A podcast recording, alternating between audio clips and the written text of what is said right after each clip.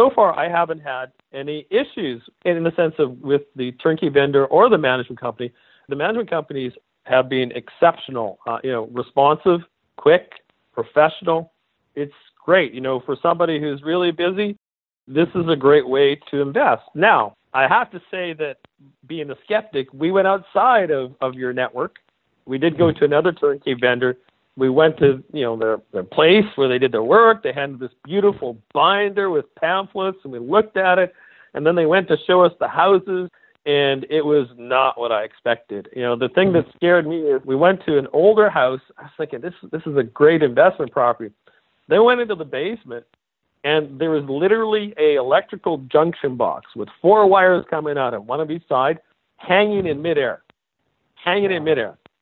So at that point, it was well, we're not doing anything with this team of people, and and we went back. We went back to your organizations because I, know, I hate to sound like a commercial, but they're just quality people. Welcome to the Creating Wealth Show with Jason Hartman. You're about to learn a new slant on investing, some exciting techniques, and fresh new approaches to the world's most historically proven asset class that will enable you to create more wealth and freedom than you ever thought possible. Jason is a genuine self made multimillionaire who's actually been there and done it. He's a successful investor, lender, developer, and entrepreneur who's owned properties in 11 states, had hundreds of of tenants and been involved in thousands of real estate transactions. This program will help you follow in Jason's footsteps on the road to your financial independence day. You really can do it. And now, here's your host, Jason Hartman, with the complete solution for real estate investors. Welcome to episode 1160, 1160. This is your host, Jason Hartman, and today we have a 10th episode show where we will be talking with a very well known author, very popular book, about the new power. And this is an interesting concept to me, and I think it goes in fairly well with a very short, but it should be longer, rant that I am going to share with you. So, after our Meet the Masters uh, weekend, we uh, had a Venture Alliance day, as, as we always do, a sort of a debrief after the event. And we met for breakfast and uh, masterminded for a few hours. Then we went to lunch at the uh, super swanky Fig and Olive restaurant and uh, had a, like a two hour lunch. So it was a great time. But I went on a bit of a rant there, and I don't think I've really shared this with you on the podcast but I, I think it's worth noting, and um, we should go into this in more depth later. But you know, have you ever heard that old song by Bob Seger? Feel like a number, okay? And it's all about, you know, uh, how you're just processed, you know. And, and I, when I used to train realtors, in uh, how to be more successful. I used to talk about how sewage is processed, uh, food is processed, water is processed, all these things are processed, but people don't want to be processed. Thankfully, I know I don't. And it just makes me wonder where have all the craftsmen gone? Where have all the technicians gone? Do you feel this way as as do I sometimes? Uh, you know, I'll give you one of many examples I see all around me. We used to um, work with, and I, I had him on the show several times. This attorney and we recommended him for a couple of years and you know things were fine in the beginning and then we started hearing some complaints and I was a customer as well and frankly I was dissatisfied with the service because he just wanted to go out and glad hand people and be on the speaking circuit and uh, all this kind of stuff right? And who is the person that actually sits at their desk and does the work anymore? It is amazing to me how this has just transformed our world in a bad way, by the way, in a, in a sad way. You see it all over the place. Just start thinking about it and being conscious of it. In the Bob Seger song, he says, You know, I feel like a, a number. You know, I feel like just another a spoke in a, a great big wheel, like a tiny blade of grass on a great big field. To workers, I'm just another drone. To Ma Bell, I'm just another phone. I'm just another statistic on a sheet. To teachers, I'm just another child. To the IRS, I'm just another file. I'm just another census on the street. This is the kind of sad service we are facing in today's culture, where the guru, if you will, and listen, I can make fun of this industry because I am one to some extent. The guru will go out and glad hand everybody, the rainmaker, bring in the business. They'll sign you up on their subscription program. They'll never let you out of their subscription program, even if you try to cancel a million times. And then they'll hand you off to these really poorly qualified, super junior people, maybe even people in foreign countries uh, many times. And it's just mind boggling to me that I, I really wonder who actually does the work anymore. Does anybody sit at a desk and actually do technical work? We were talking about CPAs, we were talking about lawyers, we were talking about all of this and how it is just evaporating, you know, where everybody's just out in the public, right? They're on social media, they're, you know, doing all these like public facing things, and they think that you can hand these people that put their trust in you to these minimum wage people that just know nothing about it, that read scripts. It is disgusting. It's almost as bad as leaf blowers. And let me tell you, leaf blowers should be considered a tool of terrorism. Okay, but that's another topic, another rant for another day, tangent alert. But be mindful of that. When someone wants to sign you up for their uber expensive coaching program and then put you on a subscription and hand you off to these really just script readers. One of the best weird compliments I got from Gary Pinkerton, who you heard on the show before, he's a longtime client of ours. He said to me one day, and by the way, he was talking about that that attorney I, I was just mentioning, an accounting uh, firm. This person was in both businesses, uh, legal and accounting.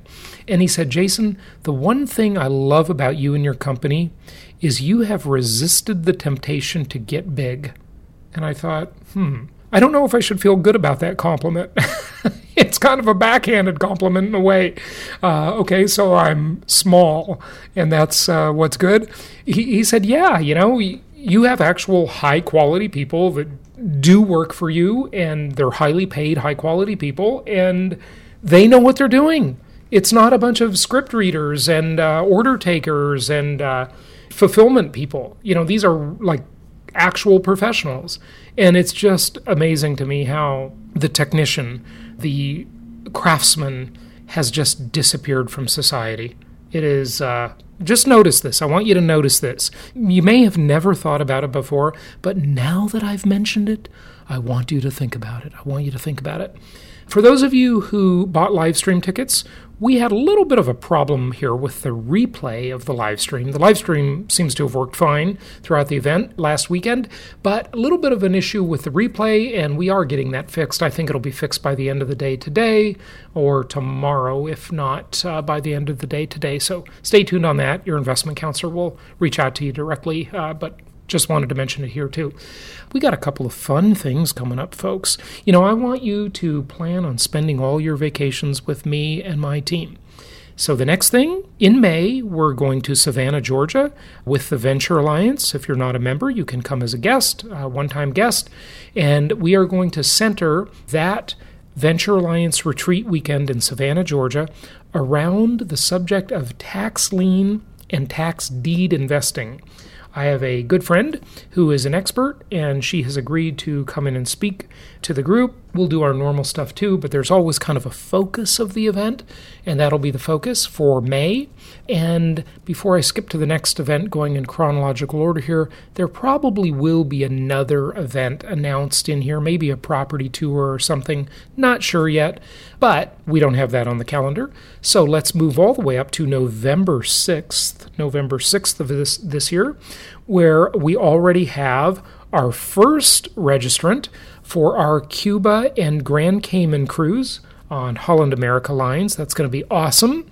That's the best ship that does that cruise, uh, so far as I can tell. That is coming up November 6th. Go to jasonhartman.com slash cruise to see our two cruise events, our two at-sea events coming up. Then the next one is Meet the Masters at Sea, which I hope to do. We'll see if we can pull that off. If we get enough people who will register, that'll be next March. So uh, check those out, jasonhartman.com slash cruise. And uh, hopefully you like uh, cruising as much as I do. I absolutely love cruising. I love going one place and not unpacking again for a week.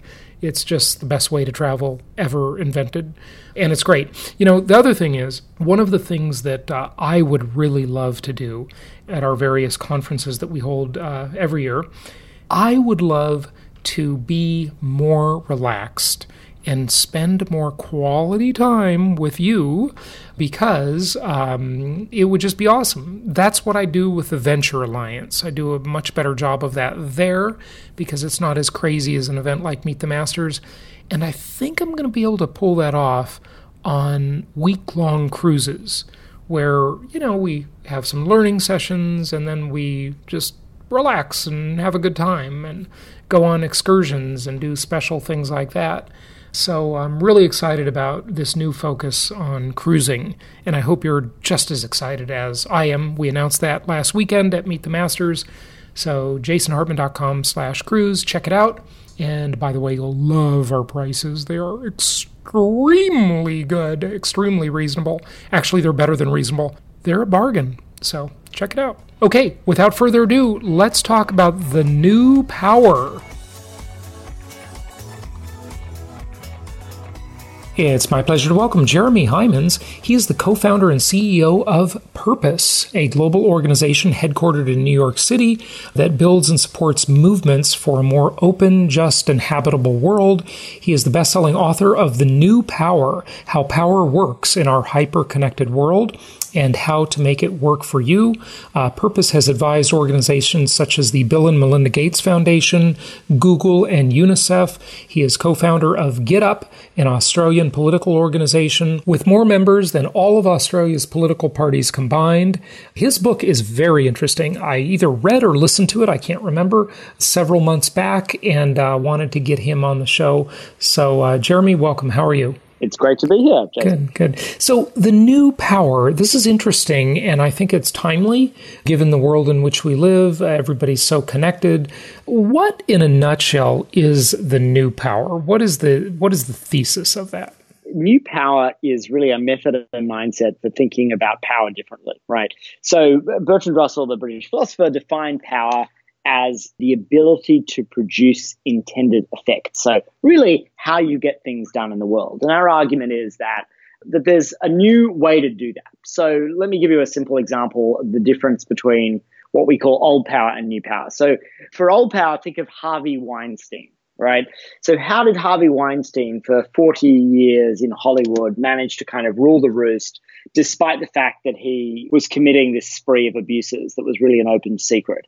And now he did that because he wielded old power. He wielded power as currency. He understood that if he hoarded that power up and spent it to punish his enemies, to reward his friends, that he could maintain that position. Now, you think about the Me Too movement, which of course was an important part of the demise of Harvey Weinstein, and you see very different dynamics at work. So we think the Me Too movement is an example of new power. Now, new power is less power as currency and more power as current. So it's a surge of energy that gets stronger the more people participate. And if you're trying to harness new power, you know, you can't hoard it up and make it your own the way that Harvey Weinstein used old power. You have to learn how to channel its energy to shape it without being able to fully control it it's also the kind of power that changes as it moves. And that's also a very different thing. Right, right. So new power doesn't have a leader or a typical hierarchical structure, does it? Right. So the forms of new power that we talk about, depending on, on how pure the manifestation is, can often not be leaderless, but be leaderful.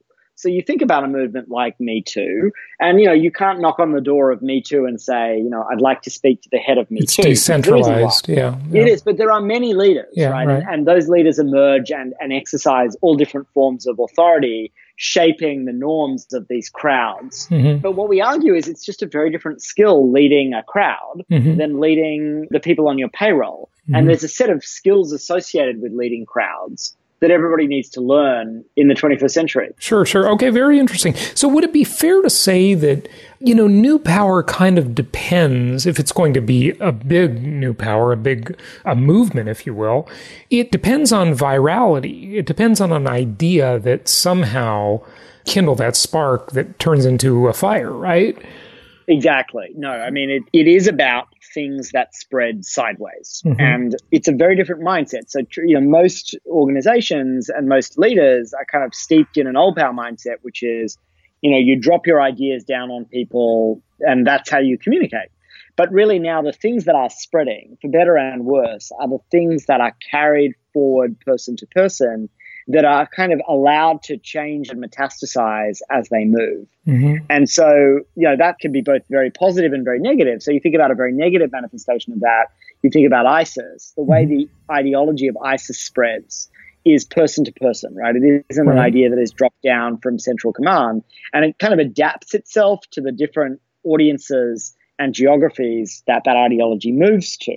And that's how it sort of infects people who then get radicalized the same way. Yeah, I mean, Al, Al, you know, you could easily say Al Qaeda was kind of that way too, right? Al Qaeda didn't really have, you know, it had cells. It didn't have like here's the commander, and you know everybody. You know, it's you didn't have a general for that army, right? You had a bunch of cells, and they were, uh, you know, autonomous, right? Well, that's right, and I think there's a difference between Al Qaeda and, uh, and ISIS.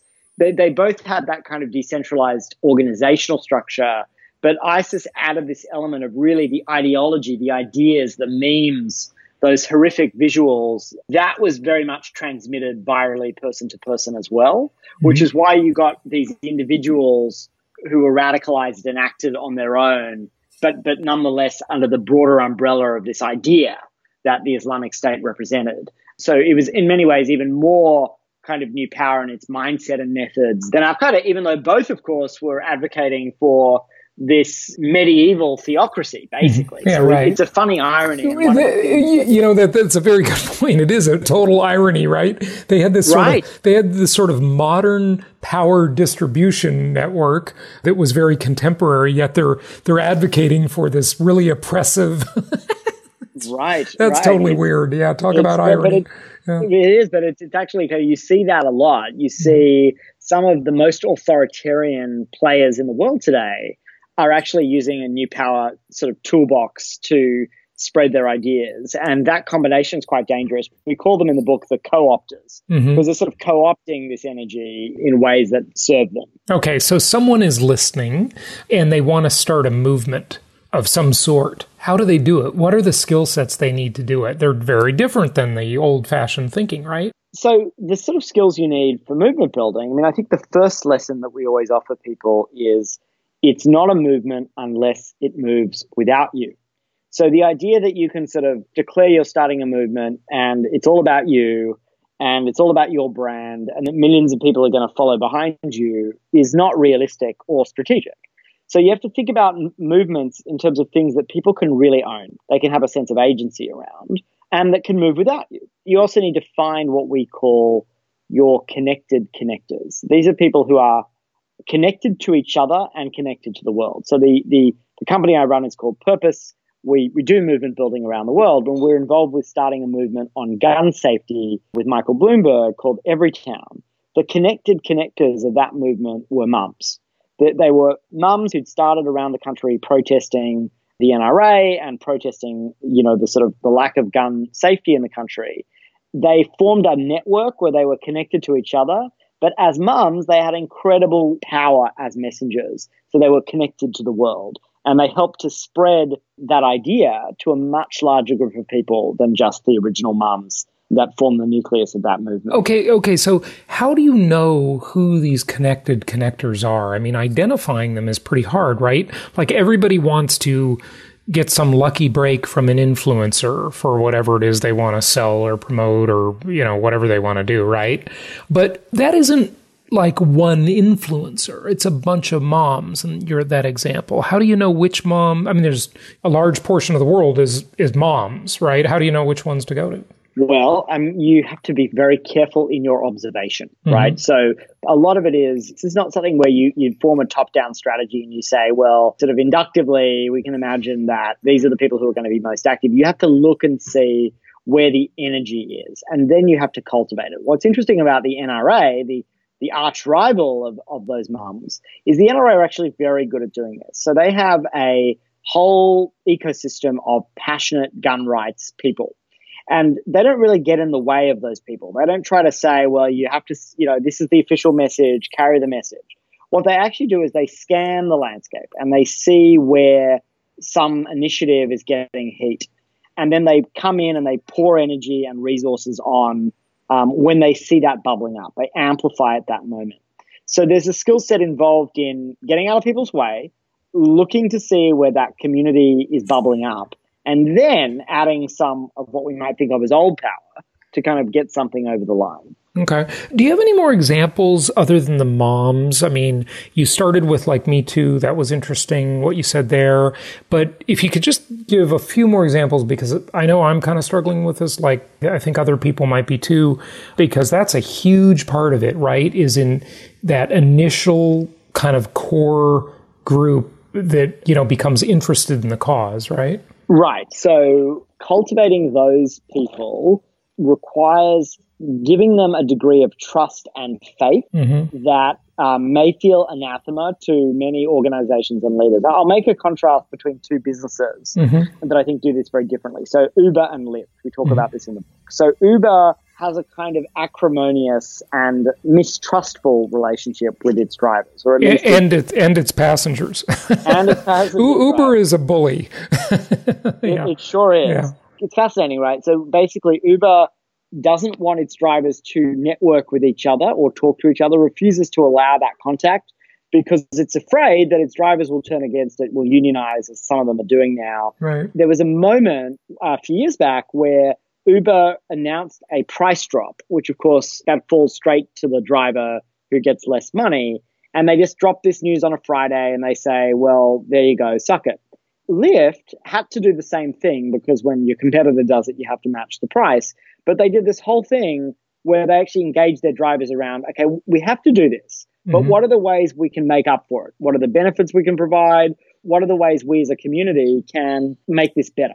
Right. And so they created a collaborative process. So while Uber drivers were picketing it, Lyft drivers were having picnics that were encouraged by companies. So this is just two very different ways to treat a community. Right. And the thing that we argue, what we really break down in the book is like, here are the skills of building that kind of faith and trust with your community, mm-hmm. no matter who that community is. Any of those you want to share, like any of those skills, or did you already share them in what you said? Thinking about it, you know, it's not hierarchical. You know, you don't have control of your brand. You know, thinking about it differently. Were those the skills that you're talking about, or was there something else? Well, I think there's a whole bunch, right? Yeah, so right. one is how does the leader of a platform, in this case, something like Lyft, what signals are they sending to their community that it's okay to participate? Mm-hmm. because the signals really matter. You have to create an environment where people feel like they have enough power that you can actually speak up and that your voice will be taken seriously. So there's a, a piece of work around signaling. There's a piece of work around what we call structuring. What are the structures you put in place to make that participation work? So in this case, it was how are these drivers going to get together and work together to develop solutions in response to this price drop? Mm-hmm. What are the structures in which they're going to coordinate? They're going to ideate and how are we going to then respond to those ideas in a meaningful way? And finally, there has to be something that we call shaping going on. And shaping is really where you want people within the community to start acting like leaders, right? So the shapers have become the kind of guardians of the norms and values of the community. So what you'd want to see is some drivers emerge as the champions within the community who actually are setting norms for the community, not Lyft the company. And so unless those shapers emerge, it's hard to sustain this kind of new power. Mm-hmm. So in a lot of the most effective online communities, you see shapers emerge. You think about a platform like Wikipedia and those most active editors, they're not just involved with editing those pages. They're really setting the norms about what kind of platform Wikipedia is and how people should behave on that platform. Mm-hmm. Very interesting. Very interesting. You know, I'm curious, what kind of developed your thinking on the new power? You know, maybe some of the books you read or some of the, the thought leaders you followed to sort of, uh, you know, help you germinate these thoughts because they're, they're, it's very interesting take. You know, I would think that like Malcolm Gladwell's Tipping Point would be one of them, maybe some Seth Godin books. Uh, I have no idea. Just, it's interesting to ask a musician, you know, what music do you like? you know? no, absolutely absolutely. Well, look, I mean, there's an academic that we cite at the end of the book that we really admire who's done a lot of really interesting thinking in this. His name's Yochai Benkler. He's at Harvard. And Yochai is um, one of the leading scholars of networks and of how that applies uh, to commerce and culture. He wrote a book in 2006 called The Wealth of Networks, which has influenced us a great deal. And it talks about sort of peer production. So, what are these platforms where people are voluntarily producing things within a platform and creating economic value by doing it. Platforms like Kickstarter, etc. What are the dynamics within those platforms? And then, you know, what are the risks that those platforms get co-opted by others? And, you know, what we've seen really in the last kind of 10 years is a lot of concentration of power, even when initially we thought that many of these trends were going to decentralize power. So one of the distinctions that we often make is more participation does not necessarily mean that power is more decentralized. And that's a really important distinction to understand. Okay, very, very interesting. And it seems like it has to be a topic area that affects a lot of people. Otherwise, you know, can you do this in a small way? I mean, when you look at movements, anything that you share or study, the business example, those are two giant companies. You know, the other movement example, Me Too, right? You know, that's a big movement, affects potentially half the adult population. Can it be done in a, a smaller way? Like in a, I mean, you know, any thoughts about it just in a community or an interest group? I mean, you know, we live in this world of the long tail, and there are so many very niche oriented groups and interests in the world nowadays, uh, and the internet's all enabled that, of course. Can it be done in smaller ways? Yeah, look, I mean, the book describes many examples that are very small scale. This doesn't just apply to big phenomena. When we th- were writing the book, we thought often about an imaginary dentist, right? A dentist whose job it is to get his patients to improve their health practices, right? Mm-hmm. Their oral health. Right. Now, in order to do that, what she or he needs to do is have the patients themselves peer to peer spread that message because the brochure in the waiting room, you know, as we all know, does not get enough people to floss. Mm-hmm. And so there, these techniques are relevant to anyone who is building a community or anyone who is leading, for example, a team of people in an organization who needs to change the power dynamics within that team and those organization and unleash the agency of the people that you serve or that you manage or that you lead. And this is, I think, also very relevant to small businesses. We tell the story of lots of small businesses and entrepreneurs who've used these techniques and created much larger businesses. There's a, a story uh, of a group of guys from Scotland who created a beer brand called Brewdog.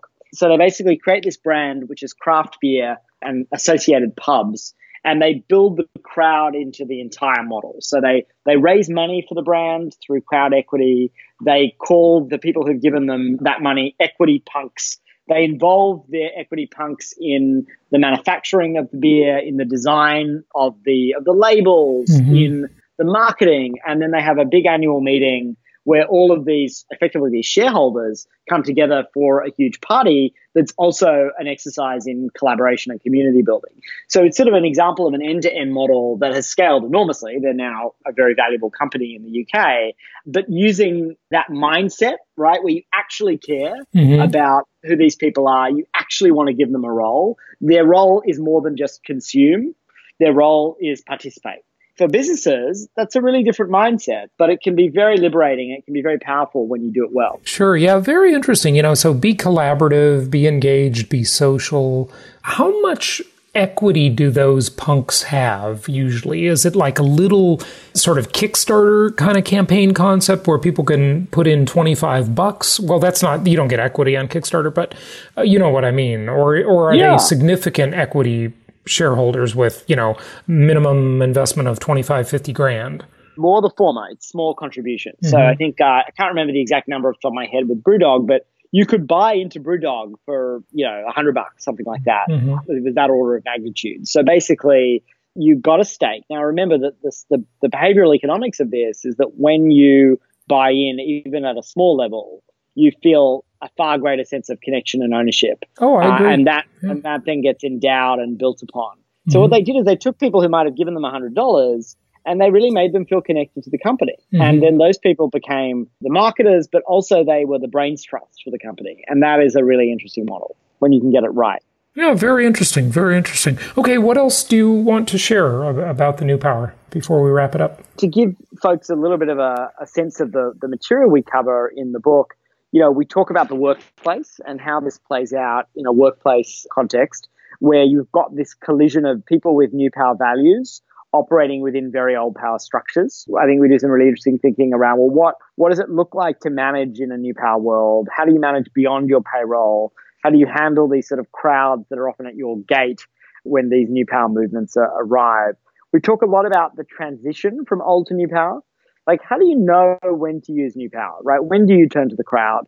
And when is that likely to backfire? And how do you roll out these kinds of new power experiments within a within a more traditional structure. So that's sort of some of the train we cover. We talk a lot about movement building and, and spreading ideas, which we've already covered, I think, quite well in today's conversation. Yeah, very interesting. Give out your website. You can learn more about the book at thisisnewpower.com and the book is available around the world. It's now in many, many countries in many languages. So uh, depending on where you're, you're, listening, you can you can find it via the website in all of those places. Jeremy, thank you so much for joining us. It's a pleasure. All the very best. Thank you so much for listening. Please be sure to subscribe so that you don't miss any episodes. Be sure to check out the show's specific website and our general website, hartmanmedia.com, for appropriate disclaimers and terms of service. Remember that guest opinions are their own, and if you require specific legal or tax advice or advice in any other specialized area, please consult an appropriate professional. And we also very much appreciate you reviewing the show. Please please go to iTunes or Stitcher Radio or whatever platform you're using and write a review for the show. We would very much appreciate that. And be sure to make it official and subscribe so you do not miss any episodes. We look forward to seeing you on the next episode.